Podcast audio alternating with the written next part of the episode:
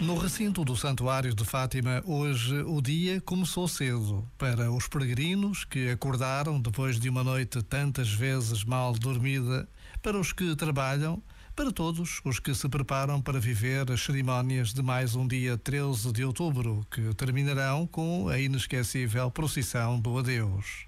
Pedir e agradecer são duas realidades que marcam a vida da fé e em Fátima tornam-se uma evidência. Tal como o silêncio, o grande silêncio que acontece no recinto do santuário e que nos surpreende sempre. Para recordarmos tudo isto, basta a pausa de um minuto. Este momento está disponível em podcast no site e na app.